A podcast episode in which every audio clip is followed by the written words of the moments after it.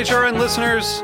As we celebrate our 15th year, we are deepening our commitment to giving voice to the next generation of food systems storytellers, and we need your help. Our internship and fellowship programs help activate new possibilities for underrepresented and underestimated young people through experiential journalism, audio engineering, and production training. Through these unique programs, HRN helps food equity stewards build essential workforce readiness skills that expand their potential and foster economic mobility. Please consider supporting these critical programs.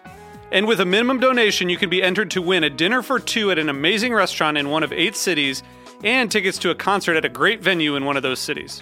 We have incredible partners across the country who have donated, as they also share our passion for helping to educate the next generation of food systems storytellers.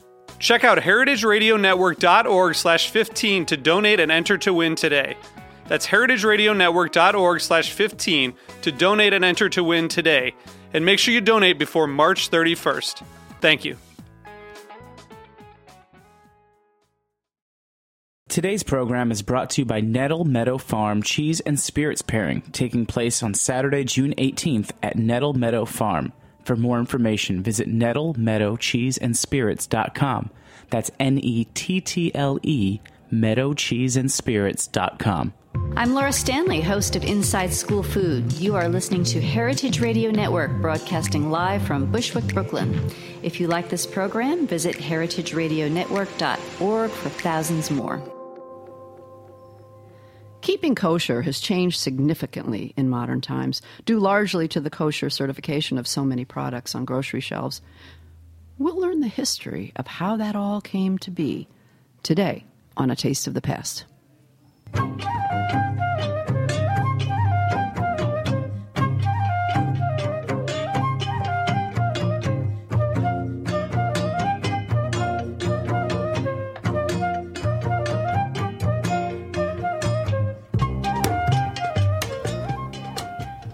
Hi, and welcome to A Taste of the Past. I'm your host, Linda Pelaccio, on this weekly journey through culinary history. And you know, there are more than 300 kosher certifying agencies in this country, and all of them have different symbols, and it can all get pretty confusing. Though I guess there are really only five predominant ones. Well, we'll hear more about that. My guest today is going to straighten all that out for us and tell us the history of all of this certification process, and that is Roger Horowitz. Roger has written an entertaining and very informative book called Kosher USA. Um, and one of the reviewers said, it's the real thing, a mm. detailed yet comprehensible textbook on American kashrut. Uh, and, and using that recognizable, it's the real thing, is because the full title of the book is Kosher USA How Coke Became Kosher and Other Tales of Modern Food. Roger is a food historian and director of the Center for History. The History of Business, Technology, and Society at the Hagley Museum and Library in Wilmington, Delaware. He's the author of Negro and White Unite and Fight A Social History of Industrial Unionism in the Meatpacking uh, Trade, and Putting Meat on the American Table taste technology transformation. And of course, most re- recently, his book, in which he, tr- Kosher USA, in which he traces the history and the dramatic rise of kosher food products, specifically how they made their way into the American food culture on in the mass market and the and industrialization of consumer products. Welcome, Roger. Well, thanks for having me on the show, Linda. I appreciate it. So, this is a history of the industrialization, basically, of kosher within the American industrialization of the food of our food system, right? That's right. The here's the question the book tries to understand. I mean, kosher law is probably the oldest food regulations that we know of in the world today. I mean, it goes back to the Jewish Torah, it goes back to antiquity. Um, it's rooted in that time. And now we have a modern world with a completely different food system. So, what the book tries to explore is how do you fit those kosher rules into an industrial food system, which is constituted on an utterly different basis. Right. Well, I mean, that's what I try to chart. And and it's interesting because anyone who you know picks up a a, a food item on a, a, grocery shelf and not not from the kosher aisle because there are the kosher aisles, obviously, but they will notice those little symbols, the uh, pariv for Passover or or um, parv for Passover, or um, the kosher symbols, and that's on everyday products that everyone uses. So, well, Linda, I, I actually think that most people don't even notice those symbols or know what they mean. They think they're something like you know, a, you know, registered mark or, or things like that. Huh. But if you Yeah. if you take, I mean, I mean, I, I do this when I give talks. You can pick up a bottle of water. You can pick up any number of common products, and you look at it, and you'll see a little U in a circle. You'll see a K in a circle, a K in a star. Those are trademarks. Those symbols are owned by religious organizations that authorize their use on consumer products if those products comply with kosher requirements. That's what those are. They're, they're, they're trademarks. And they're the means through which uh, Jewish Orthodox organizations endorse food as being kosher. It's under the U.S. law, but it's a voluntary process by which firms agree to comply with the requirements that they dictate for making the food kosher. uh huh. So then things must have gotten rather confusing when people looking for kosher items mm, found out that maybe something wasn't kosher. Well, the, well, the, the, the kosher laws, you know, they, they they go back a long way, and they're part of the way Judaism engages with the real world. I mean, Judaism is a religion of practice, and the and the debates about what you should do are not about how many angels can you fit on the head of the pin, but whether this fish has scales. You know, in the case of sturgeon, it's very practical things. But how do you understand the world within the lines of this kind of law? The problem that industrial food creates is that it's not so simple. What's in an industrial food? Kosher law is based upon what is acceptable and what is not. You know, pigs aren't acceptable, cows are. You can't have milk with meat. Okay, you separate those items in, in your foods. That also works well when everything is kind of by itself, you know, in a, in a pre-industrial world. But industrial products are filled with all sorts of stuff. They're flavors and chemicals and preservatives and colors and all sorts of ingredients that do all kinds of things. And so that makes these laws of separation difficult to enforce, difficult to understand, because you have to understand not just what this is. You know, is it an apple or is it a, is it a peach? But you know, what is the stuff that's inside that can of beans that would allow it to be kosher or not kosher? That is the challenge. Huh, right. Um, so, even from early times, there were products that we didn't really recognize as kosher that, that actually were. Um, I know that you've met, you mentioned in your book and, and in talks. Take us back to when all this, when you know, when when this industrialization of food started in America, then when some controls had to come into play. Well, historians have placed the early 20th century as a time uh, when branded food products become commonplace. Teens, uh, 20s, uh, companies like A&P spread out, and products disseminate through the through the markets of the United States that are made by producers in, from far far away places. Uh, these are marketed to Jews, often in Yiddish advertising in Jewish papers, but it's not clear if they're kosher or not. You know, Aunt Jemima is a wonderful advertisement um, in Hebrew promoting you know, Aunt Jemima speaking Hebrew. It's very, very humorous. Pillsbury dough. And, of course, Coca-Cola is one product that advertises aggressively uh, seeking out uh, Jewish consumers. And the, the, the Coke is kind of the, the beginning of this debate and this implementation of kosher law inside modern food. Uh, it's the first iconic American product to accept kosher requirements. And that uh, was the inter- result of the intervention um, of a man named Rabbi Tobias Geffen, a rabbi in, in Atlanta, um, who gets involved in answering the question he's getting from rabbis is Coke kosher? Uh, these questions come because uh, Coca Cola is not only is it popular among Jews as a drink, it, there's a practice of serving it to children the Passover Seder in place of wine, so which makes its kosher status particularly important because of the place of Passover in, in Jewish ritual use. Um, he investigates it, and the short of it is he discovers there's a big problem because the ingredients in Coke, uh, particularly an ingredient called glycerin, a very common ingredient that's throughout the food system. And glycerin, the problem with glycerin was that glycerin was derived ultimately from animal fats. And those animal fats included animals that were not kosher and not did not comply with these laws of separation. So Geffen says, "Sorry, it's not kosher." Big problem.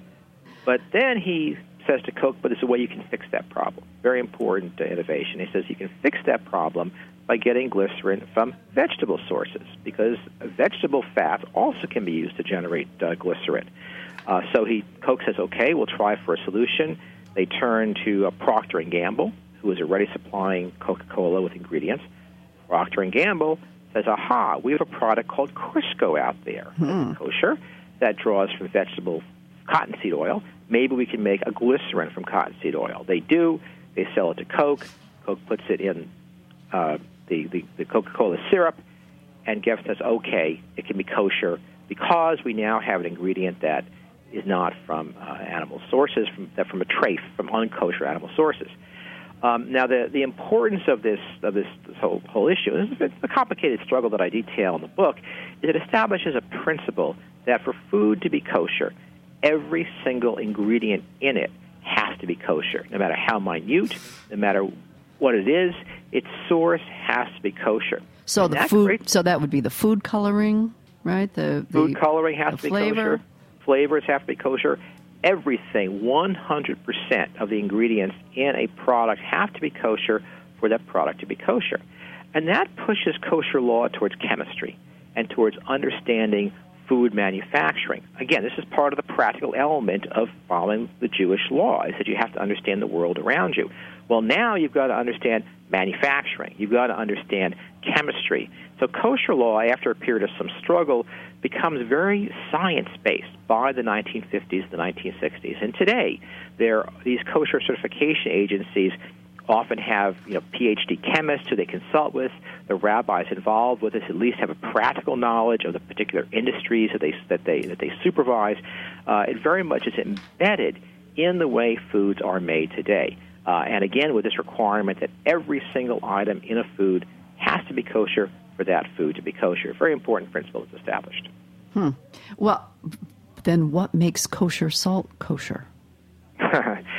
um, well, that's interesting. Salt is one of these products that is intrinsically kosher unless things are added to it. You can have things added to salt that could make it non kosher. Kosher salt refers to the purpose of the salt, not to something uh, special about it. Um, kosher salt is are large pieces of salt, and they're used to kosher meat. That's how they get the kosher salt. Uh, this is a requirement of Jewish law that you can't consume blood. Very important ritual uh, you know, required from the Torah. It's repeated three times. Thou shalt not consume blood because blood is, is life. You're eating life when you consume blood. So part of the requirement for, for koshering meat is that not only does the meat have to be killed in a certain way, which we could talk about later, but then it has to be koshered. It has to be treated with salt to draw the blood out of the meat. Uh, similarly, uh, chicken has to be koshered. And so kosher salt gets its name because it was so widely used in the meatpacking industry and in the butcher shops of the mid 20th century. Kosher salt was a particular kind of item because that was the kind of salt that worked best for koshering of meat. A large grain salt, probably larger than you'd want to be sprinkling on your on your food at home. Um, and it's interesting the way kosher salt has passed into our vernacular as a particular kind of salt, disconnected from kosher as a dietary requirement. It now refers to its size and its Right. place in the system, and it pops up all the time in recipes. Use kosher salt. Well, the important point is not for the for the person making it is not that it's kosher per se, unless you're Jewish, but that it's large in that in areas. Hmm. You can have salt that's not kosher. So salt also can become a kosher certified product, but that's a table salt can be kosher certified as well. All right. Well, there, um, according to um, your book and other sources that I was reading, also that there were some contentious debates um, among rabbis over the incorporation of modern science into this Jewish law. Eh, Is did the rabbis also resist the modernization of the food products? it's very difficult for them to to accept. I, I'd say the, the the big issue is this. You know, in the rabbis who come to America uh, in the early parts of the 20s, but you know, really well into the 50s, are mostly European trained, and they don't speak English. They speak Hebrew and Yiddish, or the other languages of the countries they come from, and they came from a world where the rabbis were the authorities in the shtetls and in the Jewish communities where they operated um, you come to this new world and you have this thing called science, and you have to share your authority. And to share your authority and to admit a lack of knowledge um, in, in the eyes of some um, demeaned them. It was it was it was improper to accept that to admit that they didn't know these things, and that secular knowledge, okay, secular knowledge was essential to understand the application of religious law. That's a big difference from you know being in Lithuania in the 1850s. Uh, Geffen is important. Rabbi Geffen is important because he has no trouble accepting science. He's, I think, the first rabbi to really grapple with science and use science to address this, these kinds of these kinds of problems. Um, so that I think is is is the issue there. Um, the rabbis themselves, in terms of these kinds of uh, foods, um, they they are resistant because they're afraid that they're not kosher, but they're but they're tugged in the direction of addressing them because the people who they are supposed to lead are going to A and P's and they're buying products. They're mm-hmm. trying to figure out what's there. I mean, there's a whole uh, issue. I don't get into the book, but it's funny. There's a whole issue in the, in the uh, late 40s, early 50s about kosher cake mixes because kosher kosher you know because cake mixes come on the market in the in the late uh, 1940s. Ah, the Duncan and Jewish Hines. housewives want to be able to make cakes with these cake mixes because what a what a wonderful transformation! You can make these beautiful cakes and you don't have to make it from scratch. And there's all this back and forth in the literature about how we're going to get kosher cake mixes because what's happening is the housewives are buying the cake mixes. They're looking at the boxes, they're reading the labels. And in the labels, nothing in the labels indicates that there's a forbidden product in there So they're saying that we have the knowledge, the housewives say, we have the knowledge to determine ourselves that these cake mixes are, in fact, acceptable to serve to my children. So here's the issue for the rabbis. If they don't get out in front of the issue, as is called, they lose authority as to who says it's kosher. Mm. Who has the authority to say it's kosher? Is it the women in the home who are shopping and reading the labels? Are they the, the authority? what happens to the rabbis in this world where, in fact, other sets of authority are deciding that something is kosher? So the rabbis really, uh, they really have no choice. They have to address issues of science and food production unless they become irrelevant in the way that they're, uh, the, the Jews are deciding what food is kosher. Right. And of course, then there's the other big issue they have to face, and that is how did they get into the the, the factories, the industries, and convince these food producers to uh, to alter any ingredients or to produce products that were kosher. It's very hard for them to do that for a long time, and there's some exceptions early on. Coke is a big product that does so because they want all the consumers that are there. Um, but what what starts to push these you know these producers in that direction, really, I'd say in the 60s and the 70s, is the importance of the Northeast food market. And they recognize that if they want to introduce new products, they want to be able to sell them to Jews in that particular huge area of the country.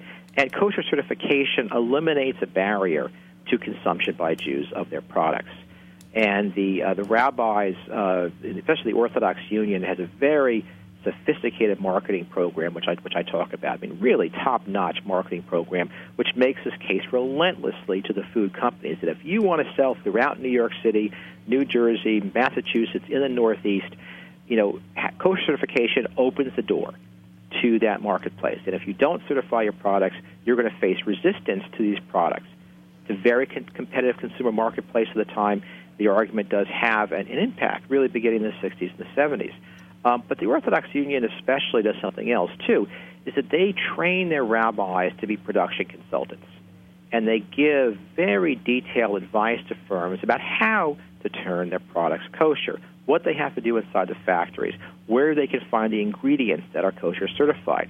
So they don't just stand back and fold their arms and say, this is what you have to do. They really go down to the factory floor. They sit with people who are making their recipes and say, aha, you don't have to get glycerin from meat sources such and such a firm makes glycerin from vegetable sources, and it's the same price. So there's your problem solved. Get that glycerin from that company, and that eliminates problem number one. And they would go right down the list, and they would source kosher ingredients and show them how to how to find that. So you both have the pull of the market, wanting to have unimpeded access to the Northeast market, and of course Florida is important, Los Angeles.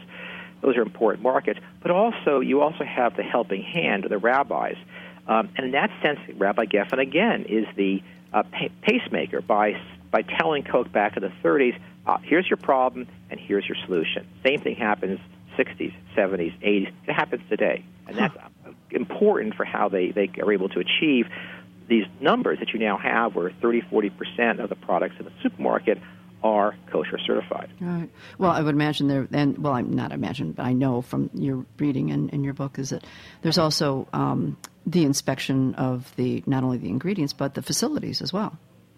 Well, one of the rules of separation that's very important uh, concerns the possibility of the taste or the flavor of a product getting on another one. Uh, and the, the story that the, the example is given is that if you have a non kosher product in manufacturing and running through, and it goes through all the pipes and all the machines, and then you put a kosher product in there, it's like in the home taking a frying pan, cooking bacon in it, taking the bacon out, not cleaning it, and then putting in some kosher meat. That kosher meat is contaminated by the bacon because bacon is, comes from pigs and is a prescribed product. So there's an enormous attention to cleanliness in the factories and making sure that you separate in manufacturing these kinds of products. That's why knowledge of manufacturing is, is so important. And it's amazing to talk to these rabbis about how, how intimately they understand about factory operations and how carefully they monitor those. Um, what, what most people don't, don't appreciate is how influential these kosher requirements are on the way factories organize production uh, in factories that make kosher and non kosher uh, foods, and many factories do, there's a whole uh, sequencing of production that's designed to minimize the impact, disruptive impact of kosher laws. There's levels of control over ingredients uh, embedded in inventory systems that help to regulate these kosher, kind of kosher requirements. Um, and the, again, the Orthodox Union and these food and these certification agencies facilitate this by companies by, by creating uh, inventory systems, databases that allow them to access uh, information about kosher ingredients. Hmm. I mean, there is there is something called a universal kosher database with 400,000 uh, or so items in it, overwhelmingly ingredients. So that if you're a food manufacturer and you want to create a kosher product, you can sync your computers with the universal kosher database and find out kosher ingredients to make a product kosher. Oh, that's, that's, how close great. that connection is now. Yes. Yeah. Well, and this is this again. This is but it goes back to the idea that Judaism, Judaism is a religion of practice. Kosher laws have to engage with the real world, and the real world in industrialization of food is manufacturing. So they have to draw those lines, and they've been very, very good at drawing those lines and reducing the cost involved to almost nothing. And of course, if you can convince a large food company that you can gain more consumers without having to spend more money, that's a very persuasive argument. Right. Well, there are a few other great topics that I want to get to right after we take a break. One of them would be the story of Jello. So stay Okay. tuned.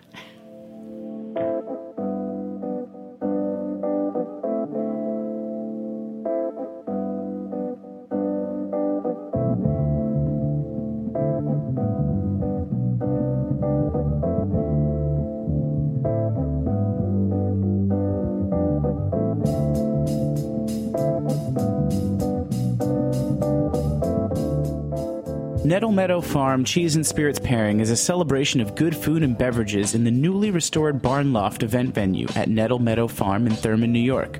On Saturday, June 18th, come sample and savor, then buy your favorite cheeses and beverages to take home. Nettle Meadow cheeses have been praised highly in national media and have won prestigious awards from the American Cheese Society. Taste samples of goat and sheep cheeses paired with an array of local regional wines, beers, and ciders. You'll never forget your first sample of rich, creamy Kunik, Nettle Meadows trademark cheese. In Esquire, our very own Anne Saxelby said, Kunik, it may very well be the sexiest cheese in the USA. Nettle Meadow Farm is a goat and sheep dairy and cheese company in Thurman, New York, just below Crane Mountain in the Adirondacks between Gore Mountain, North Creek, and Warrensburg. It's owned and operated by Lorraine Lambiase and Sheila Flanagan. Both have a great love of animals, artisan cheese, and the unique challenges of farm life. Nettle Meadow Farm was originally founded in 1990, and it's the home of over 300 goats, dozens of sheep, and a variety of farm sanctuary animals. Again, the Cheese and Spirits pairing is Saturday, June 18th. For more information and tickets, visit nettlemeadowcheeseandspirits.com. That's N E T T L E, meadowcheeseandspirits.com.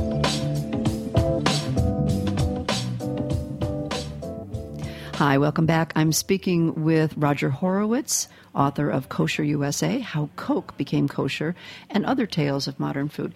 Interesting tales, Roger. Um, I know that you have an interesting story. What makes this book so wonderful, I have to tell people first, is that you you really do intersperse the the factual with a lot. Not that it's not not that it's not facts that you're interspersing it with, but wonderful um, stories of your own, stories of your family, and stories of people you know.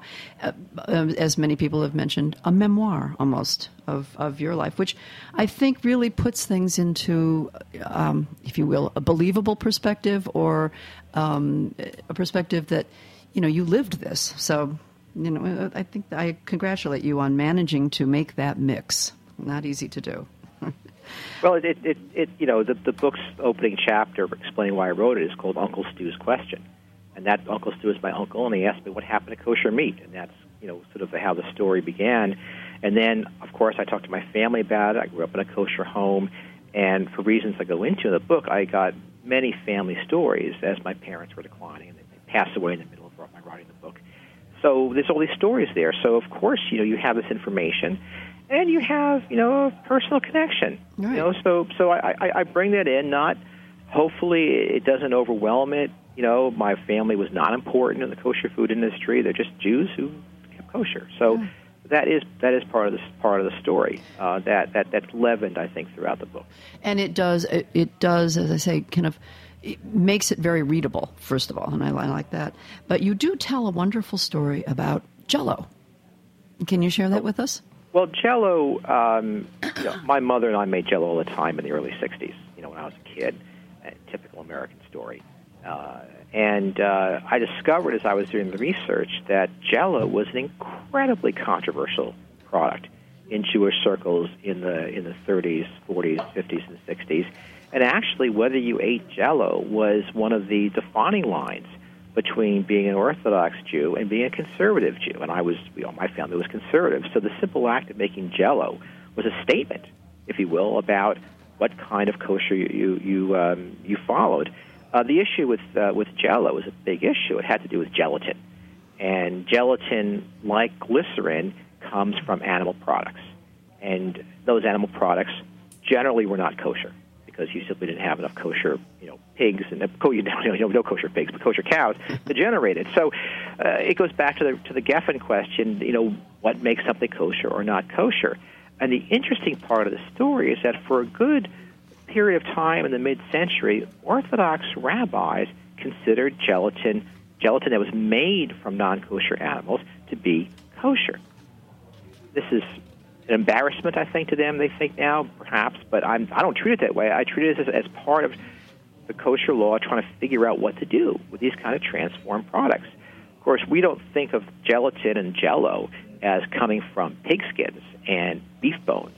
You, know, you don't think about that. It's kind of a nice, pretty thing, but that's what it is. Basically, you're eating, you know, beef bones and pig skins that have been boiled and turned into into a gelatin. That's that's what it is. So it's not vegetarian at all. And for Jews who are kosher, the fact that it has this background of coming from non kosher animals was a huge issue. Uh, what rabbis felt at the time was that it was so transformed, it was so different from its source that the prohibitions about the sources, the non kosher beef bones, the pig skins, lapsed. Those went away. It was a new product, had a new face, and there was a term for that, davar hadash, a new face and that was widely uh, accepted among Orthodox rabbis. And it results in Jello becoming certified kosher in 1950 by leading Orthodox rabbis, leading, you know, authoritative, respected European-born Orthodox rabbis endorsed Jello as kosher. Um, and this is a this is a huge controversy. I mean, Jello is a very prominent product. It's advertised all over the radio. The Jack Benny and you know, all these people are involved in it has gelatin in it. And there were many Jews at the time who felt that gelatin was not kosher because mm. of that. But to have Jello accepted, oh my goodness, what is what? And, and the question for them was, what else can go into modern industrial food for it still to be kosher? If you can transform pig skins and beef bones so much that it becomes kosher, can't everything be transformed? Are there any barriers to what you can put inside kosher food. That's why it was it was symbolic in a very practical sense. What was the law? Well, there's a huge controversy. It's reversed. The certification is reversed. The, the, the, the rabbis who certified it are forced to, you know, to repudiate it, and the whole big thing. And by the early 60s, the Orthodox have pretty much rejected this idea of transformation. They say, no, something which goes through a chemical transformation, it remains connected in some way, maybe it's metaphysical, um, to its origins in a non-kosher product. If that's the case, it's not kosher. So Jello, you know, it's a big deal, both as a, as a product itself, but more in terms of a defining line of kosher law that it, that it draws. And it really consolidates a, a pretty stringent kosher law, a set of rules that say that everything for anything to be kosher, its roots are what are what what matters the most. Right. That is that's what it is there. And I one thing I point out in my book that some of the Orthodox have not liked is that there was a perfectly strong legal tradition in kosher law to accept gelatin as kosher, to accept a product that began as non-kosher to become kosher. There, there's a basis for that, and it's like any legal tradition. There are there are minority and majority traditions, and you can you can go back and forth between them. And this is a shift to a more stringent type of law. But those who felt that the conservatives still feel this transformation can take place, there's a perfectly sound legal basis for that as well in kosher law. Hmm. Well. Is and uh, you talk about there are a couple terms that you that you use and and very interesting in terms of the um, the certification of kosher, unintended consequences, and the food chain effect.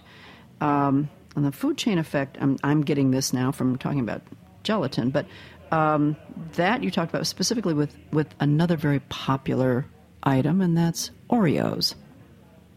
Well, here's the food chain effect.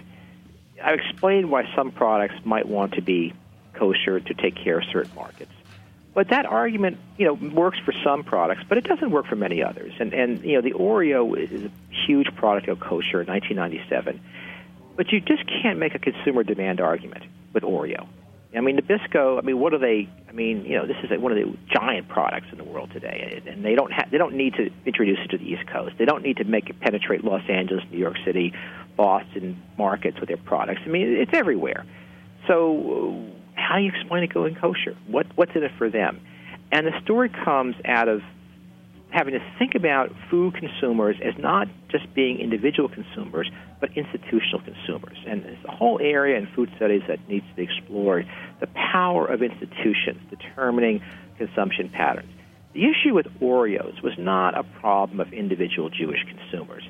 The problem was something called cookies and cream ice cream that Oreos was very invested in selling through various kinds of institutions. Um, since the Oreo was not kosher, the Orthodox Union would not certify cookies and cream ice cream made with Oreos as kosher hmm. for that reason. And that resulted in institutional food suppliers not wanting to carry the Oreo brand of cookies and cream ice cream. And why? because you know Sodexo and Aramark and all these big companies would service among their various clients were some kosher consumers. And they didn't want to have a problem of two types of cookies and cream ice cream. These are mass producers. They don't want to have two things. They want to have one thing. Fine. We want the one that's kosher. And so they wanted all their products to be kosher, and Oreos was blocked from getting into this market because the Oreo was, I mean, Nabisco was blocked from getting in there because the Oreo wasn't kosher not because individual consumers were, were clamoring for their kosher Oreos, because Aramark, Sodexo, big chains were not purchasing the cookies and cream ice cream with Nabisco from Nabisco, and they could not sell then the Oreos to these big institutional suppliers. So that provides a spur for them to figure it out. They discover, as I've explained it before, that actually it's not going to cost them very much to make this change, and, and they do it. But that's the food chain effect: is that these suppliers want kosher products because it's simpler because they want to have one kind of product. So if you go back up the food chain, that, that is to say, to the colors, flavorings, and things like that, it's not 30 or 40 percent are kosher. It's 70, 80, 90 percent are kosher. I mean, almost all food colors today that are produced are kosher hmm. because they want to sell them to firms that make food. Firms do not want to have two kinds of, of red, you know, one kosher and non kosher. That's a recipe for confusion in manufacturing. You want one. You want the one that's kosher. oils too. You can go right down the list. So that's the food chain effect, and that food chain effect facilitates making products kosher. Because if you're a, a producer of a consumer product and you're talking to the OU about how do I make this, you know, kosher, the OU can show you that there are comparable products to the ones you're using that may not be kosher, the ones you're using. There's kosher products, same price, you can use that one. And that makes it relatively easy for a lot of producers of food. Depending depends upon the ingredients. You know that there are obstacles there still, but it makes it relatively easy in some cases to shift a product to being kosher. Right. That's your that's your food chain effect. Now, the unintended consequence of all this is fascinating. The unintended consequence are the large numbers of people who buy kosher products who aren't Jewish and don't really are not concerned with the kosher laws, because the kosher laws now are, are quite strict. You know, there's no pork in the product, so therefore Muslims buy kosher products as a cipher, if you will, as equivalent to halal requirements. Again, they know there's no gelatin in there that is pork products. There's no glycerin in there with pork. They can have that kind of reliance. So again, to connect this with your food chain effect, prisons are important purchasers of institutional kosher products, especially things like drinks, uh, fruit drinks, or things like that, uh, oils, salad dressings. You know, a lot of that consumed because the, the people who are there are many people in prison who are Muslims. Of course, there's many who are not, but there are enough in there that it solves the problem. The Muslims are in there are, relieved, or they're assured if these products are certified kosher that there isn't a remnant of pork in there. All right. So you put those things together, and you have this remarkable expansion of demand for, for kosher products, much of which has to do with non-Jews, and none of which was the intent of what took place. Rabbi Geffen, the Orthodox Union, they are not thinking strategically as a business. How can I generate demand for kosher products among non Jews? No, they're concerned about facilitating observance.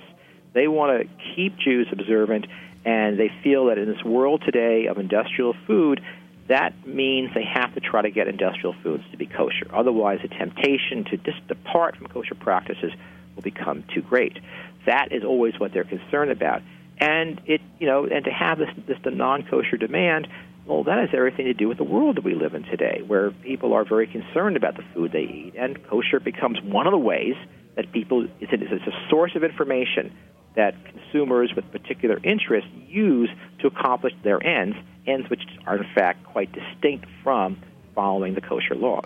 Well, and and certainly we can see that they've uh, the kosher certification is has set an example for regulating food safety and labeling. Um, in today's, you know, for today's food safety conscious world, I remember as being a parent in the late 70s and, and through the 80s, you didn't want to give hot dogs all of a sudden got a bad name, and you didn't want to give hot dogs to your kid, but your kid wanted hot dogs. You read all these horrible stories about, you know, where the what the scraps were, what the meat was that was going into it. And somehow we could trust Hebrew National Beef Franks. So then, then of course, you know, everyone would buy a kosher product because we figured that was that would have, um, you know, no no tainted scraps of, of pork in it. Um, but that's, as you said, unintended consequences affecting the, the food safety and labeling is certainly a large one. Well, there's, there's, there's, there's a reverse side to that. I mean, one of the things I argue in the book is that the requirements of the last, say, 10, 15 years for greater labeling requirements on food has facilitated kosher certification. Because now firms have tremendous uh, record keeping requirements involving ingredients, involving uh, possible allergens. Uh, there's uh, the, the, hazards and control procedures that have to be filed. There's, there's all these rules that, that, that affect the way firms do things, and they have to collect records. So firms now have very sophisticated inventory control systems which kosher requirements can be inserted into. And that record keeping is exactly what the rabbis need. So there's a there's, a, there's an interesting relationship here, again, an unintended consequence of food regulation facilitating the expansion of kosher certification. Uh, very, very interesting yeah. process. Well, there, uh, I before we, we have to wrap up, there are so many wonderful, interesting um, tales. And of course, we didn't even touch on meat, and that's one of your bailiwicks because you wrote the whole book on meat and uh, in the meat industry. There's two chapters on meat in this book. There's a lot about meat. A lot about meat, but of course, these it's this the kosher certification is so much about labels, as you just said. And are there really 300 labels? But which ones are really the the let's say the kosher ones, the, the acceptable well, ones? Well, there actually there's, there's actually more than a thousand. Wow. Certification agencies. Uh, many of them are small local operations that are certifying restaurants and, and, those kinds of products. That requires a lot of local attention. Well, the big ones, I mean, the Orthodox Union is by far uh, the largest one, uh, and that's the U in a circle. There's mm-hmm. OK, there's OK kosher certification, which is the K in a circle, which is probably number two uh, with that. Um, there's Star K, which is the K in a star, that uh, began really as a Baltimore agency. and It's become a very, very influential agency. Um, there's something called the Kaf K, which is a K. It's in a kind of a curious, uh, sort of, you know, uh, how to put it, uh, sort of sort of a circular label. And the Kaf K, you don't see it on as many consumer products, but they're they're very science oriented, and so they're often the certifiers, and the sort of you know behind the scenes kinds of products. Uh, those are the those are the big four. There's all the Chicago Rabbinic Council, CRC. They also do a lot of products produced out in the, in the Midwest Western area there. Um, and um, most of the other labels accept those those products. I mean, you know, you, you have small certification labels that, for example, emphasize organic kosher, um, and they will though they will accept the OU and the Kaf K certification of ingredients, and they'll add on there requirements for organic as well, and they'll put it on there. So you you have an interesting relationship between the big operations and these smaller companies, these smaller kosher labels that are kind of within inside the same set of principles and ideas as, as the major ones. Hmm. Well, if Coke has the, if Coca Cola has the, the label on it, then the extra designation of the yellow cap is that just a an easy recognizable thing to do? I mean, well, that's that's another that's a that's a complicated kosher law for Passover that we didn't go into. There's a special set of rules for Passover. Some people probably know that you you're not supposed to eat you know bread during Passover, mm-hmm. matzah, and this is because the Jews couldn't let didn't have time to let the bread rise before they left and hurried out of, hurried out of Egypt. Um, there's a related set of rules that the European Jews developed in the medieval era called kitniot, which prohibits use of various kinds of legumes and other kinds of products that are deemed to be too similar to wheat, leavened bread, to be used. That you shouldn't risk violating the rules of Passover by using these. Uh, one of the uh, products that are that is, that is considered kitniot uh, is corn. Uh, this is a recent addition, relatively, because corn, of course, is, an, is a you know product of the New World, not of not known in, in Europe in the, in the 15th century. But corn is not acceptable for use on Passover if you are a, Ashkenazi uh, Jew, and that means high fructose corn syrup is not acceptable, and that's what Coke uses for sweetening. So the yellow cap indicates that rather than putting high fructose corn syrup in Coke, it has sugar in there. It goes back to sugar. Sugar, of course, is what's used back in Rabbi Geffen's day. You didn't have to worry about that. Now, high fructose corn syrup is forced through everything. Hmm. And and so for Coke to be Coke for, for Coke to be uh, kosher for Passover, it has to only use sugar. And, and the funny part is, is it was a, is a wonderful, again, unintended consequence, is that there are connoisseurs of Coke who distinguish between the taste of Coke with the corn syrup and with sugar, and they wait for the kosher version, kosher Passover version every year, so they so can have Coke as it used to be. Stock up on those yellow capped Cokes. you have exactly, exactly, and I assure you, the Orthodox Union was not thinking about that on the yellow cap. well, uh, again, I say there's so many, so many very interesting stories, and and the meat we will gonna just going to have to let people read that book and find out about the wonderful meat stories as well, because we are running out of time here. But Roger, it was a, pleasure to talk to you and, and hear these stories from you, and uh, wonderful exploration into this this complex and complicated world. And uh, makes it a little more understandable for us. And it is. I indeed, hope so. Hope yeah, so. and it's a great, that, great history. Um, well, thank you for having, me. I, it's always fun talking on the Heritage Radio Network. Uh, it's a good conversation, and I hope people go and, and pick up the book. Great. on Amazon. Again, it's called Kosher USA How Coke Became Kosher and Other Tales of Modern Food by Roger Horowitz. Thank Thanks. You. Thank you, Roger, and thank you for listening. Again, this has been A Taste of the Past, and I'm your host, Linda Pelaccio.